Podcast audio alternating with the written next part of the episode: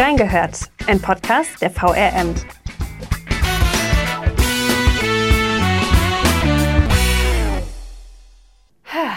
Was gibt es Besseres als ein Gläschen Wein am Abend?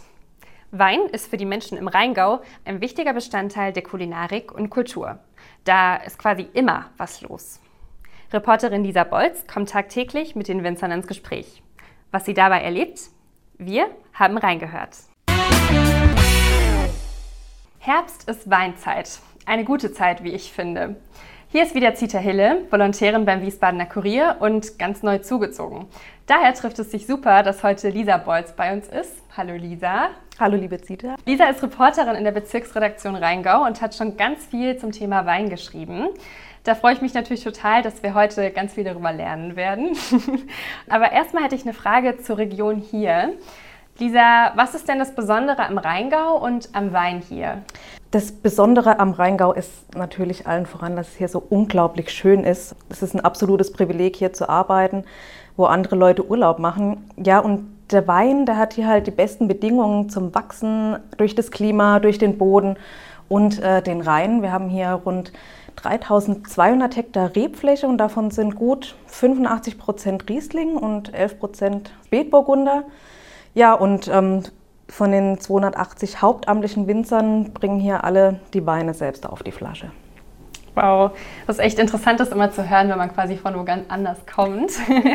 Warum ist der Rheingau denn eine gute Lage für Wein? Hast du ja gerade schon ein bisschen angeteasert, aber was sind die Voraussetzungen, die hier halt den Wein so machen, wie er ist? Klima, Boden und der Rhein. Also wir haben hier milde Winter, warme Sommer. Das ist einfach gut fürs Wachstum, für die Reben und die Traubenreife. Und wir haben ja oben nördlich des Rheingaus die Taunushöhen, also viel Wald und die schützen vor kalten Wintereinflüssen. Und der Rhein auf der anderen Seite, der wirkt eben als Sonnenreflektor und ist quasi so ein zusätzlicher Wärmebooster für die Reben, die das sehr gerne mögen. Wie ist es so für dich? Also ich habe mich gefragt, eben so als Journalistin, die immer über Wein schreibt oder oft über Wein schreibt, wie macht man das? Wie schreibt man über Wein? Über Wein zu schreiben, das ist gar nicht so einfach. Gott sei Dank ist Geschmack immer was Subjektives. Ich komme ja gebürtig aus Karlsruhe und mein Großvater hat immer gesagt, alles ist Geschmackssache und das ist beim Wein Gott sei Dank auch so. Wir sind aber auch kein Weinfachjournal, sondern eine Lokalredaktion. Das heißt, bei uns geht es um die Menschen und um die Geschichten, die hinter dem Produkt Wein stehen. Und da hatte ich beispielsweise schon mal ein Gespräch oder eine Begegnung mit einem Winzer, der von sich selbst sagt, dass das Weinmachen ihm das Leben gerettet hat. Hauptberuflich war der in der Wirtschaft tätig und stand eben knöcheltief im Burnout. Und der hat sein ganzes Leben umgekrempelt, weil er einfach gemerkt hat, es geht nicht mehr, konzentriert sich jetzt voll und ganz auf das Weinmachen. Und das sind einfach die Geschichten, die einen dann persönlich auch ergreifen und packen. Das ist ja auch das, worauf es in der Lokalredaktion ankommt. Das sind die Menschen, die Gespräche, die man führt. Cool. Warum hast du dich denn hier für die Gegend entschieden, also für den Rheingau und jetzt nicht zum Beispiel konkret für Wiesbaden? Haha. Das hat tatsächlich damals die Liebe entschieden. Als ich vor 10 Jahren in den Rheingau gekommen bin, mein damaliger Freund, der kam aus Oestrich-Winkel und ja, Wiesbaden hat da ehrlich gesagt dann keine so große Rolle gespielt. Konnte nicht mithalten. Nein, nein. Okay, also bist du da geblieben einfach. Genau, Ich sag mal so, der Rheingau und die Leute und die Region, die sind geblieben und die möchte ich nie mehr missen. Schön. Die meisten Artikel zum Thema Wein, die im Rheingau-Kurier erscheinen, die stammen ja von dir. Das haben wir eben schon ausführlich besprochen. Bist du sozusagen die Weinexpertin in der Bezirksredaktion? Also die meisten Artikel, ja, das ist richtig zum Thema Wein. Ich kümmere mich in der Redaktion da quasi hauptamtlich drum. Als Weinexpertin würde ich mich jetzt aber nicht brüsten wollen. Da gehört schon viel Fachwissen dazu. Aber hast du trotzdem so das Bedürfnis, manchmal mitzudiskutieren? Ja klar, also wenn man im Rheingau wohnt, da kommt man auch an dem Thema Wein überhaupt nicht dran vorbei. Drüber schreiben ist aber nochmal was ganz anderes. Und mir persönlich haben Bücher geholfen, die die Winzer zum Beispiel in ihrer Ausbildung benutzen. Also so ganz normal von der Rebe bis zum fertigen Wein auf die Flasche von A bis Z. Was wahnsinnig hilft, sind Gespräche mit Winzern, auch um aktuell auf einem Laufenden zu sein. Daran kommt man natürlich überhaupt nicht vorbei. Und wie war das vorher? Also wie kann man sich das vorstellen? Früher hattest du ja wahrscheinlich noch nicht ganz so viel Ahnung. Also ich meine, hier ist ja schon eher eine Weinregion, würde ich jetzt mal sagen. Auf jeden Fall, ja. Musstest du dir dann dein Weinwissen aneignen, als du in der Bezirksredaktion angefangen hast? Oder wie genau lief das ab bei dir? Ja, also ich musste mir das auf jeden Fall aneignen und man lernt natürlich auch nie aus. Aber wie gesagt, wer schon mal mit einem Winzer zu tun hatte, also die erzählen dir liebend gern alles über ihren Wein und die Lagen und die Leidenschaft, mit der dir die Leute begegnen. Also du kommst da gar nicht dran vorbei. Aber das klingt ja sehr positiv. Also du auf jeden Fall. Positive Erfahrungen gemacht zu haben, das ist doch cool. Auf jeden Fall. Wer sind denn deine Ansprechpartner? Also du hast ja jetzt über die Winzer gesprochen, aber gibt es auch noch andere Leute, die du fragst, wenn du selber mal nicht weißt, wie du einen Artikel zum Beispiel schreiben sollst? Also Artikel schreiben eher weniger. Es geht eher darum, dass man hinterfragt, wenn man denkt, oh, da habe ich jetzt was nicht verstanden, wenn es irgendwie um die Weinproduktion geht. Oder jetzt aktuell hören wir natürlich immer wieder nach, wie läuft es denn im Weinberg, wie sieht es da aus? Und da können wir zum Beispiel im Weinbauamt in Eltville nachfragen. Da wird auch in Zusammenarbeit mit der Hochschule Geisenheim für Winzer so ein Wetterfax erstellt. Da steht dann drin, wie ist das Wetter, wie ist die Reifeentwicklung, wie sehen die Reben aus, worauf müssen die Winzer achten. Bei der Hochschule selber können wir natürlich immer nachfragen und natürlich auch beim Weinbauverband. Und wenn du jetzt mal eine ganz persönliche Einschätzung von einem Winzer haben möchtest, wen fragst du dann? Hast du so deinen Favorite Winzer, der dich berät? Auf jeden Fall, da greift man dann einfach zum Telefon und sagt, hier, wie sieht's aus? Ich bräuchte mal deine Einschätzung, aber natürlich vertrauen einem die Leute auch und deswegen sagt man dann natürlich nicht, das ist jetzt hier meine geheime Quelle. Wie gesagt, das Gespräch ist ganz wichtig, dass man zu den Leuten Vertrauen aufbaut und Kontakt hält. Gibt es bestimmte Termine im Jahr, die sich jedes Jahr wiederholen? Auf jeden Fall. Die Weinlese, die steht ja schon wieder bevor. Und dann gibt es natürlich Veranstaltungen vom Weinbauverband. Es gibt Weinverkostungen, Wein- und Sektprämierungen en masse. Also das wiederholt sich jedes Jahr, aber es ist natürlich auch immer spannend, weil natürlich jeder Jahrgang völlig unterschiedlich ist. Und da gibt es jedes Jahr wieder was Spannendes zu entdecken und jede Menge Themen, über die man berichten kann. Also würdest du sagen, dass wenn man sich länger mit dem Thema beschäftigt, dass man dann auch wirklich lernt, die Geschmäcker zu unterscheiden und so weiter? Würde ich schon sagen.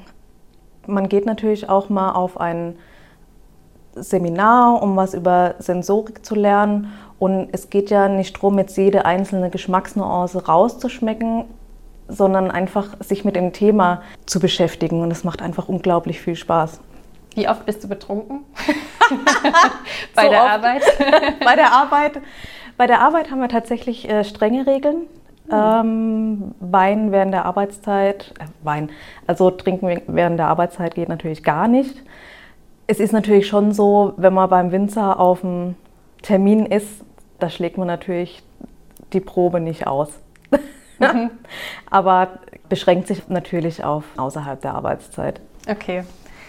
Ja, wie ist das denn? Also warst du schon mal bei so einer Weinlese dabei? Ja, da musste ich am Anfang ganz schön aufpassen, dass ich mir mit der Schere nicht in den Finger zwicke. Also man lernt es aber ziemlich schnell, es tut ja auch weh. Anstrengend war es tatsächlich im Hattenheimer Höllenberg. Das ist eine ganz steile Weinlage im Rheingau. Und da können die Maschinen nicht reinfahren, deswegen muss da alles mit der Hand gelesen werden. Da wächst hauptsächlich Spätburgunder und da musste ich aufpassen, dass mir die vollen Eimer nicht den Berg runterkullern, aber auch wenn dir der Eimer dann von oben einmal nach unten gerollt ist und unten dann auch leer, dann passt da auf, dass es nicht nochmal passiert. Mhm. Ja, da habe ich gelesen, da gibt es auch ganz unterschiedliche Schnitttechniken und so, darüber hast du ja auch schon mal geschrieben, ne? Das ist richtig, aber das ist wirklich ein Fach für sich. Das macht jeder Winzer anders und jede Rebe braucht eine andere Zuwendung, da kommt es auch aufs Alter der Reben an und das müssen wirklich die Experten machen. Ja, aber voll cool, dass du das so mitgekriegt hast, als du da warst. Es ist ja auch ultra spannend und es gibt auch wirklich nichts Schöneres, will ich jetzt nicht behaupten, ja, aber wie cool ist das denn, mit den Winzern im Weinberg zu stehen und sich das direkt am lebenden Objekt erklären zu lassen? Das kann ich mir vorstellen. Voll cool, da wird man ja ganz neidisch so als Zuhörer. Total, ich hoffe, ja. Ja, wenn wir schon so über die Witterungen gesprochen haben, also hast du ja vorhin kurz mal angeschnitten, welche Auswirkungen hat denn der Klimawandel auf den Weinbau? Also Bei Gesprächen mit Winzern kommt schon an, dass der Klimawandel auch hier in den Weinbergen schon angekommen ist. Woran merken die das? Also es sind zum Beispiel extreme Wetterereignisse. Wir hatten jetzt 3 sehr trockene und heiße Sommer hintereinander. Dieses Jahr war es viel Regen und dabei warme Temperaturen. Das sind natürlich ideale Bedingungen für Krankheitserreger, da müssen die Winzer aufpassen. Und Trockenheit im Sommer und Extremwetterereignisse, das führt einfach zu Ertrags- und Qualitätseinbußen. Und davon hängt ja quasi dann ihr ganzes Leben ab, theoretisch. Das ist richtig, ja. Also zumindest das Geld. Ja. Wie sieht denn der Weinbau der Zukunft aus? Also die Winzer, die müssen sich in Zukunft auf jeden Fall noch viel stärker auf diese Wetterschwankungen, sage ich mal, einstellen.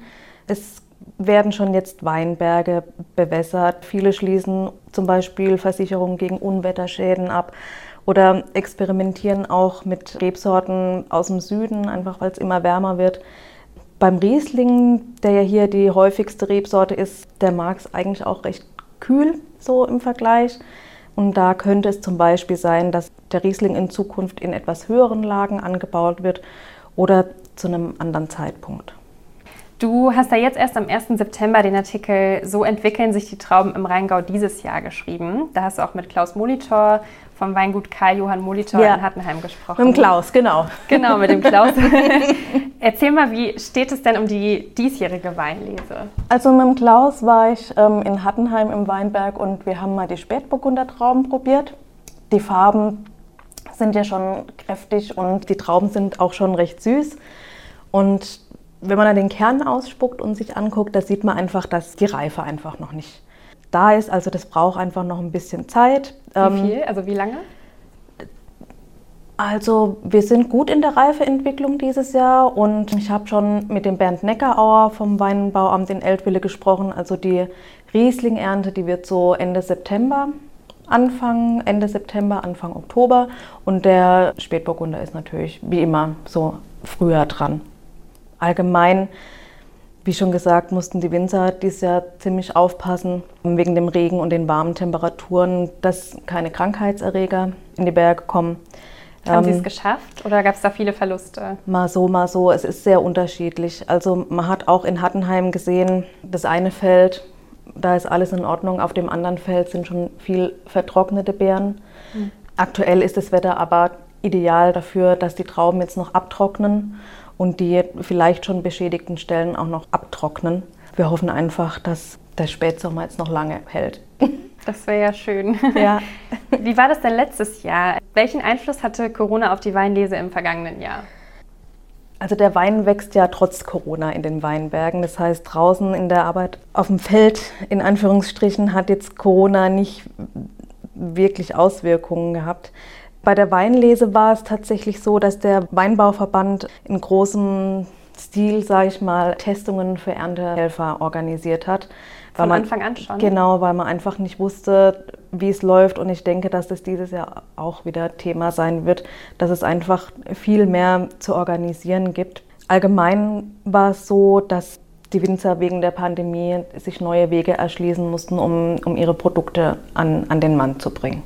Ich habe von den Winzern, mit denen ich gesprochen habe, war es wirklich so, dass man sagt, man ist mit einem blauen Auge durch die Pandemie gekommen. Okay, klingt doch eigentlich ganz gut. Ja. Ja, bevor es weitergeht, pausieren wir kurz und kommen jetzt zu unserer Rubrik Nachgehört. Nachgehört. Hier haben wir quasi immer mal wieder ein paar Kommentare oder ein paar Aussagen, die du dann wiederum auch gerne kommentieren darfst oder auch vollenden darfst, wenn es sich um einen unvollständigen Satz handelt. Genau, bist du bereit? Ich bin bereit. Super. Die erste Aussage ist: Wein mit Cola oder Sprite mischen. Ja oder nein? Auf gar keinen Fall. Warum? Warum? Das macht man einfach nicht. Nein, ist zu süß. Man mischt auch kein Whisky mit Cola. Das geht einfach nicht. Dann habe ich dazu eine passende Frage oder beziehungsweise eine passende Aussage. Süßer Wein in dieser Gegend ist ein No-Go. Würde ich nicht sagen. Mhm. Es kommt immer drauf an, was einem schmeckt. Davon mal abgesehen wurde im Rheingau ja auch die Spätlese entdeckt. 1775, wenn ich die Zahl richtig im Kopf habe. Also meinst du sowas wie Eiswein und sowas? Ja, Eiswein ist hier auch steht auch auf dem Zettel. Hatten wir nicht, weil wir, oder hatten wir sehr wenig, weil wir sehr milde Winter hatten. Jeder Winzer, der einen Eiswein aus dem Weinberg holt, freut sich. Ist es dann dieses Jahr vielleicht wieder Thema? Oder mehr Thema als die letzten Jahre? Hoffentlich trinkt nämlich gerne Eiswein. Ah ja, ich auch. Ich werde hier immer so ein bisschen ausgelacht, wenn ich süßen Wein trinke. Ach, Quatsch. Okay, das ist schon mal gut zu wissen. Nächste Aussage. Wein wird es bald immer mehr in vegan geben. Ist auf jeden Fall ein Trend, glaube ich, aber persönlich eher nicht. Riesling ist im Rheingau der beliebteste Wein, weil er einfach super, super gut schmeckt. Okay. Und die letzte Aussage. In Vino Veritas, in Wein liegt die Wahrheit. Kann ich nur bestätigen. Warum? Welche Geschichte liegt dahinter? Welche Geschichte liegt dahinter? Ich habe durch den Wein einfach schon wahnsinnig viele Freunde gewonnen. Und das liegt mitunter auch daran, dass der Wein die Zunge etwas löst. Je später der Abend. Das stimmt. Da wären wir wieder beim Thema betrunken. Ja, richtig, genau. Okay. Dann machen wir weiter mit den Fragen. Die nächste Frage bezieht sich auf die Rheingauer Weinwoche. Die kennt hier ja wahrscheinlich jeder. Ja. Normalerweise ist es einer der absoluten Höhepunkte im Winzerjahr, musste aber wegen Corona auch dieses Jahr zum zweiten Mal schon abgesagt werden. Wie hast du denn das Echo bei den Rheingauer Winzern auf die Absage erlebt? Was machen die Winzer jetzt, um ihre Weine zu verkaufen und sich quasi über Wasser zu halten? Die Absage der Weinwoche, das ist ja nicht die einzige Veranstaltung, die ausgefallen ist. Das Schlimme war ja, dass wegen Corona überhaupt nichts ging vorübergehend und jetzt die Veranstaltungen, auch die internationalen Veranstaltungen, wie zum Beispiel die ProWein in Düsseldorf oder im Tourismus auch die ITB in Berlin, das sind einfach Fachmessen, wo auch internationale Kontakte geknüpft werden.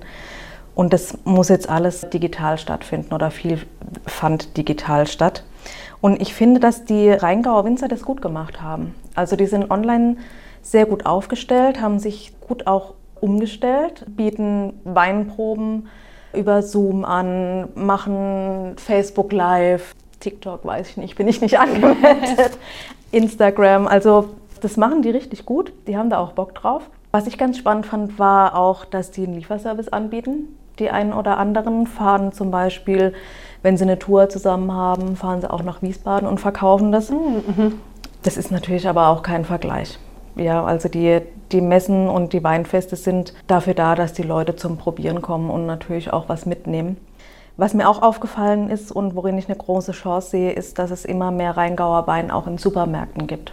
Dass einfach viel mehr Rheingauer Wein in den Regalen steht. Und glaubst du, dieses Online-Ding ist dann quasi nur übergangsweise? Oder glaubst du, dass das auch vielleicht in der Zukunft neben den Messen so weiterlaufen wird? Auf jeden Fall. Mhm. Das ist jetzt da und ging durch Corona einfach schneller.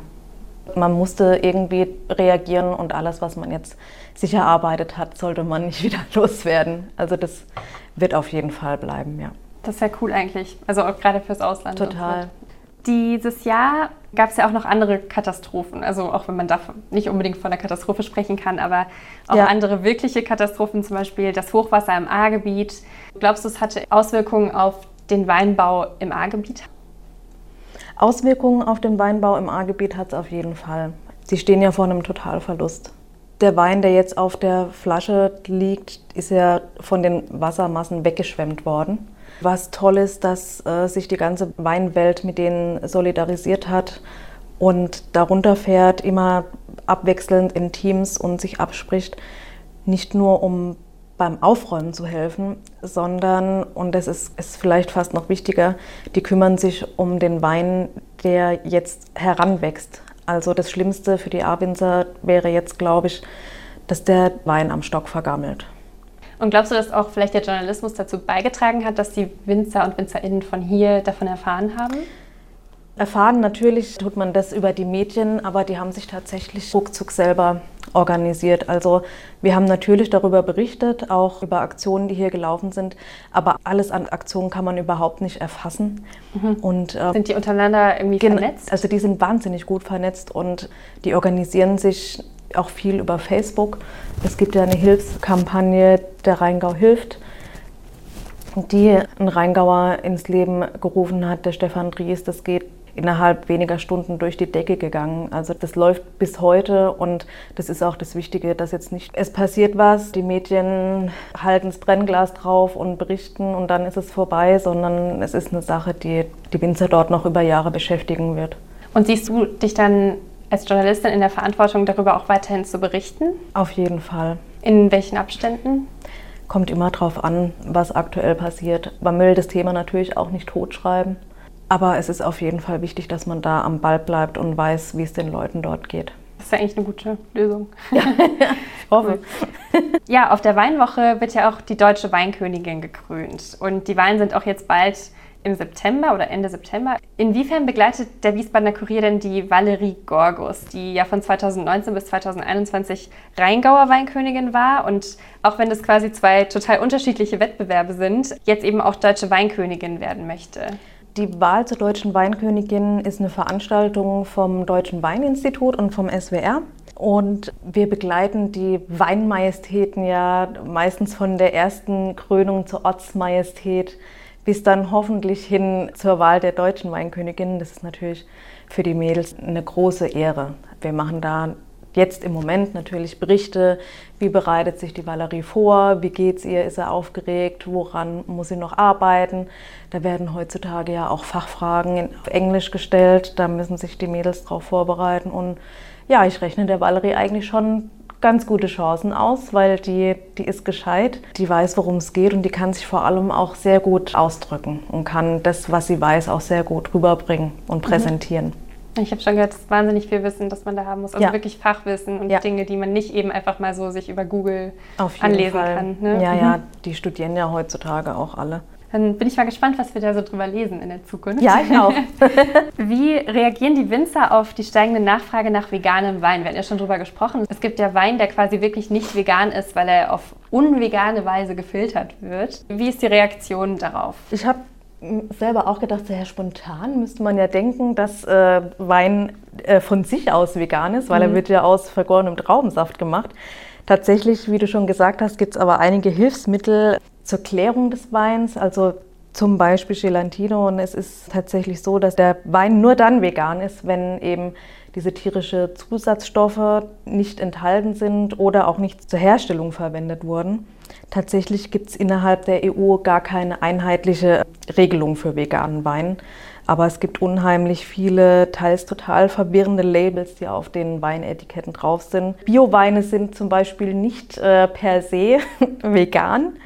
Das Label Bio sagt nur aus, dass eben beim Anbau auf strenge ökologische Auflagen geachtet werden muss. Ich will jetzt nicht sagen, dass vegan sein oder Veganismus ein Trend ist, aber mich würde interessieren... Doch, total. Echt? Okay. Aber gibt es quasi irgendwelche Weintrends, die aktuell im Umlauf sind? Ja, also nicht ganz neu, aber trotzdem über Corona hinaus beliebt sind eben diese Online-Weinverkostungen. Also ich habe schon von vielen Winzern gehört, dass das total gut ankommt, Online-Weinverkostungen. Jetzt kommen wir wieder zum Thema Alkohol trinken, weil niemand mehr fahren muss, sondern eben alle daheim sind. Also natürlich ersetzt es nicht das Erlebnis im Weingut selbst, aber das ist auf jeden Fall was uns auch in Zukunft weiter begleiten wird. Weine und Sekte ohne Alkohol, die boomen auch. Immer mehr Winzer und Kellereien steigen da ein. Vielleicht wollen die Leute im Homeoffice nicht die ganze Zeit betrunken sein. Nee, also das hatte sich ja schon abgezeichnet. Und dadurch, dass jetzt immer mehr Winzer und Kellereien einsteigen, entwickelt sich das ja auch weiter und die entalkoholisierten Weine und Sekte, die werden dadurch natürlich auch immer besser und deswegen auch immer beliebter. Konkurrenzbelebtes Geschäft, wie man weiß. Ja, dann kommen wir eigentlich schon zur letzten Frage. Mich würde ganz persönlich interessieren, wenn es bei dir ein Glas Wein sein darf, auf welchen greifst du dann zurück? Also ich habe tatsächlich den Rosé für mich entdeckt. Der ist ja lange Zeit belächelt worden, so als Frauenwein. Ich mag das im Sommer einfach, dieses fruchtig und frische. Und ja, es ist auch ein Weintrend. Der Rosé, der hat ja in der Vergangenheit jetzt enormen Qualitäts- und Imageschub erfahren und der passt für mich einfach hervorragend auch zu vegetarischem und veganem Essen.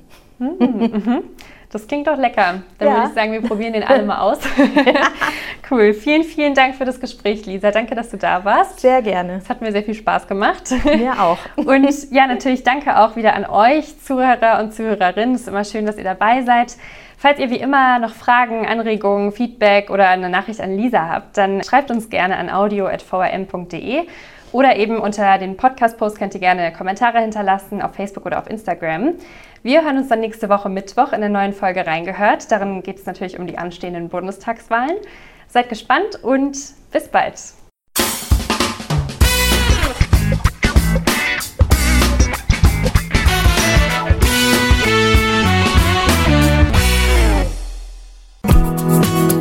Das war die heutige Ausgabe von Reingehört. In diesem Podcast blicken junge Journalisten gemeinsam mit erfahrenen Reportern der VRM auf aktuelle Themen und bewegende Geschichten zwischen Rhein und Taunus.